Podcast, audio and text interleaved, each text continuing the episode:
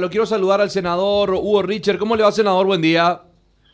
Bien, bien. ¿Qué tal? ¿Cómo están? Buen día a la gente en la radio y a la audiencia. Buenos días. Bueno, senador, eh, el tema realmente en lo que respecta a, a, este momento político que estamos viviendo y también de, de, de digo, esta previa proselitista de las municipales y, y la pregunta que en realidad eh, se hace cotidiana ¿Cómo, cómo, ¿Cómo mira usted esto que llega ahora para octubre, para el 10 de octubre, las alianzas que se van dando desde la oposición y mismo dentro del partido de gobierno? Bueno, eh, te resumiría, en todo caso puede haber muchas aristas en la respuesta, ¿verdad? Pero te resumiría diciendo que evidentemente las elecciones municipales de octubre tienen mucho que ver con lo que va a ocurrir en el 2023. A ver, en el Partido Colorado se habla de acuerdos eh, que yo diría que son muy frágiles. El Partido Colorado está por una crisis evidentemente importante. No creo que sean muy sólidos esos acuerdos y hay que ver los resultados en algunos lugares que electoralmente siempre son estratégicos y para la oposición también, para la oposición también. Cuando hablo de la oposición, básicamente estoy hablando del PLRA y Frente Guazú porque en muchísimos, muchísimos distritos eh, del país eh, hay una alianza entre el PLRA y el Frente Guazú para el cargo del Ejecutivo Municipal, o sea, para Intendencia no sé cuántos son, pero te puedo asegurar que están por encima de los 150, 160 aproximadamente. Entonces, también eh, esa alianza que podría ser una base importante para la alianza del 2023 eh, va a representar mucho este el resultado de, de la cantidad de municipios que se pueda ganar con esa alianza. Y ahí se va a configurar, evidentemente, si eso es así. Eh, es probable que desde noviembre, eh, en el campo de la oposición, PLRA, Frente Guazú y otros sectores políticos, PDP, se empiece a priorizar la conversación sobre el 2023. Me parece que eso está en la agenda inmediatamente que se conozcan los resultados y el mapeo de, de los resultados a nivel a nivel nacional después del 10 de octubre. Ok, ok, y eso es lo que, bueno, de esa manera entonces se va moviendo eh, eh, este tablero. Eh, ahora, qué importante, qué importante va a ser, senador. digo, voy, voy para el lado de la oposición, porque sabemos que, bueno, de alguna manera el, el, Partido Colorado tiene esa tendencia a la unidad, hasta si se quiere, momentánea u ocasional podemos llamarlo, a los efectos de conseguir el, el objetivo. Ahora, eh, la oposición siempre criticada por esa falta de, de astucia y esa falta de, de, perspicacia a la hora de poder juntarse, a la hora de poder decir, de hacerse fuerte. Eh, eh voy, voy por ese lado. Eh, qué importante el hecho de que la oposición tome tome realmente esta decisión de poder, de, poder eh, tener una voz más fuerte o un, un, o un, peso más importante que en determinadas eh, determinados comicios anteriores? Yo voy a partir de la situación de dos cosas para ir al, a las posibilidades de la oposición. Uno es la situación del país. Evidentemente eh, no estamos bien, eh, entendemos este, la situación y las consecuencias de la pandemia, pero la gestión ante la crisis de la pandemia evidentemente creo que genera mucho descontento y mucho desgaste del, gobierno, y cuando digo del gobierno hablo de un gobierno colorado. Eh, no es solamente que la gente está más empobrecida, que es un problema real, pero sí lo que se escucha eh, y en diferentes eh, lugares de la República se escucha que realmente hay mucho descontento. Yo me arriesgaría a decir, no es la primera vez que lo digo, creo que desde ese punto de vista de la relación de un gobierno colorado con la gente, yo creo que el Partido Colorado está peor que en el 2008, que en el 2008. En el 2008, ustedes se acordarán, hubo una, una crisis importante en esa relación de gobierno colorado con la gente y terminó con la derrota del Partido Colorado. Hoy creo que hay mucha decepción, mm, hay mucho descontento, eh, eso sí se escucha, como dije, en, en muchos lugares del país. Ahora, el tema está realmente si la oposición tiene la capacidad de entender esta situación que se vive como si se entendió en el 2008, ¿verdad?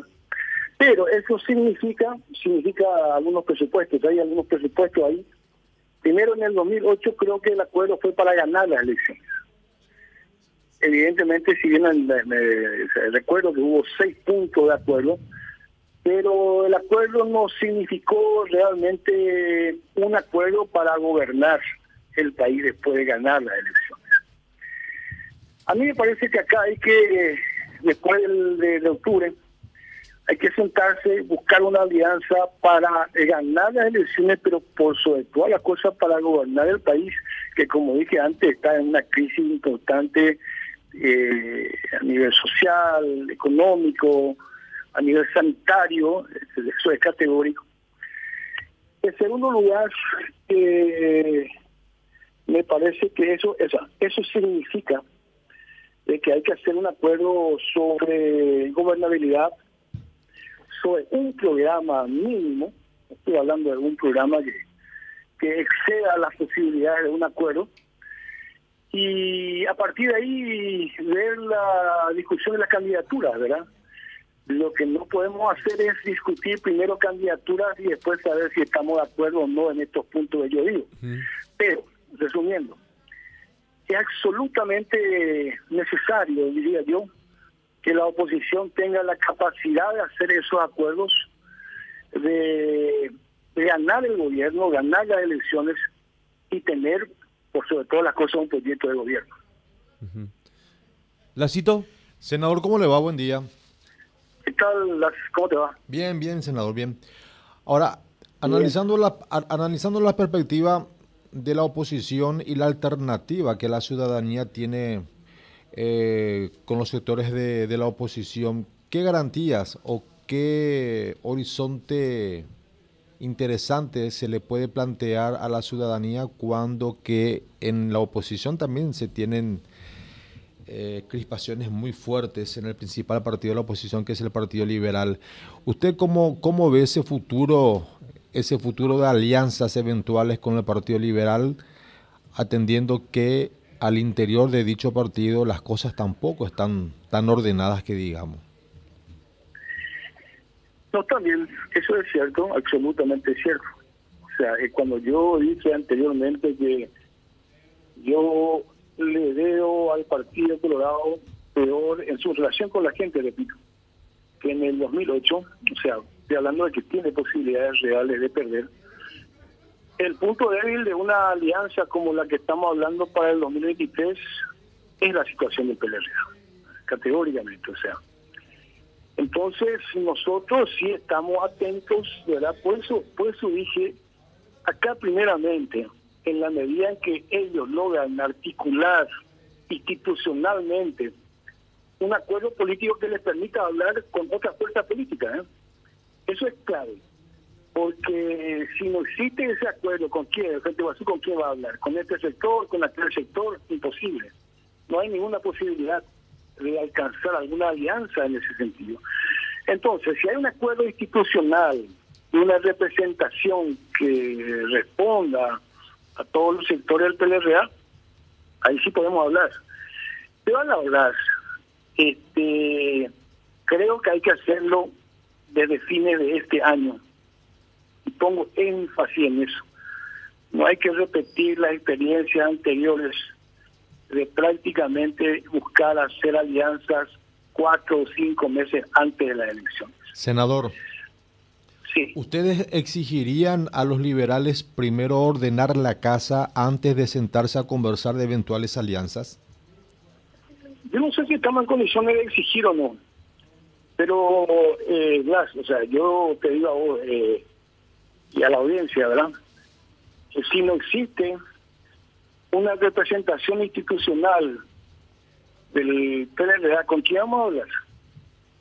Eh, que con este sector o con aquel sector, imposible, no hay ninguna posibilidad. O sea, en todo caso, antes que exigir, nosotros creemos que debe ser así. Porque si no es así, bueno, la alianza va a fracasar y lo que nosotros necesitamos hacer una conversación que más o menos allá por máximo, diría yo, mediados del próximo año, eh, sea un acuerdo serio, porque tenemos que presentar seriedad ante la gente si es que realmente queremos que la gente confíe en la alianza. Entonces yo cuando estoy hablando de esto digo, no, entonces en mayo, tenemos que hablar en mayo, junio, tenemos que cerrar el acuerdo, tenemos que cerrar el tipo de alianzas, tenemos que cerrar el proyecto de gobierno, los puntos mínimos de acuerdo, cómo vamos a elegir candidaturas y presentar eso, pero eso solamente se hace de manera institucional. O sea que si los liberales para fin de año no se ponen de acuerdo y no ordenan las casas, eh, la, casa difícilmente puedan sentarse a conversarse de, alianza, senador, cree usted. Y te vuelvo a decir, este, ¿con quién vamos a conversar? Si no, no, es así. O sea, hoy la hoy representaba la partido, pero yo confío en la confío principalmente en que hay que entender el momento que vive el país y hay que entender, y eso lo digo lo, digo así eh, también con mucho énfasis, yo creo que el Partido Colorado está agotado en función del gobierno. Eh, eh, eso no quiere decir que no te, no, te pueden ganar las elecciones del 2023, también te pueden ganar, pero están agotados, el Partido Colorado está agotado en función del gobierno, porque no tiene más que dar de más de lo mismo. O sea, el Partido Colorado, si gana en el 2023 al 2028, es lo mismo el Partido Colorado no tiene una energía política, moral, eh, por la propia descomposición que hay entre, su, una buena parte de sus principales dirigentes, me la corrupción, me a las complicidades. El Partido Colorado, desde ese punto de vista, para mí está agotado este, en lo que puede seguir ofreciendo en el gobierno. Y eso es, a partir de ahí, yo creo que los liberales, eh, creo que son inteligentes y espero que sean inteligentes para entender de que nosotros en noviembre, diciembre, máximo enero tenemos que sentarnos eh, en representación institucional más otros partidos y marcar la hoja de ruta en un plazo que yo creo que tiene que ser mayo junio del próximo año. Bien. Bueno, senador, gracias por esta charla para Radio Primero de Marzo, muy amable. No, gracias a ustedes. Muchas gracias. Hasta luego. Oscar Hugo Richard Florentín, miembro de la bancada del Frente Guazú.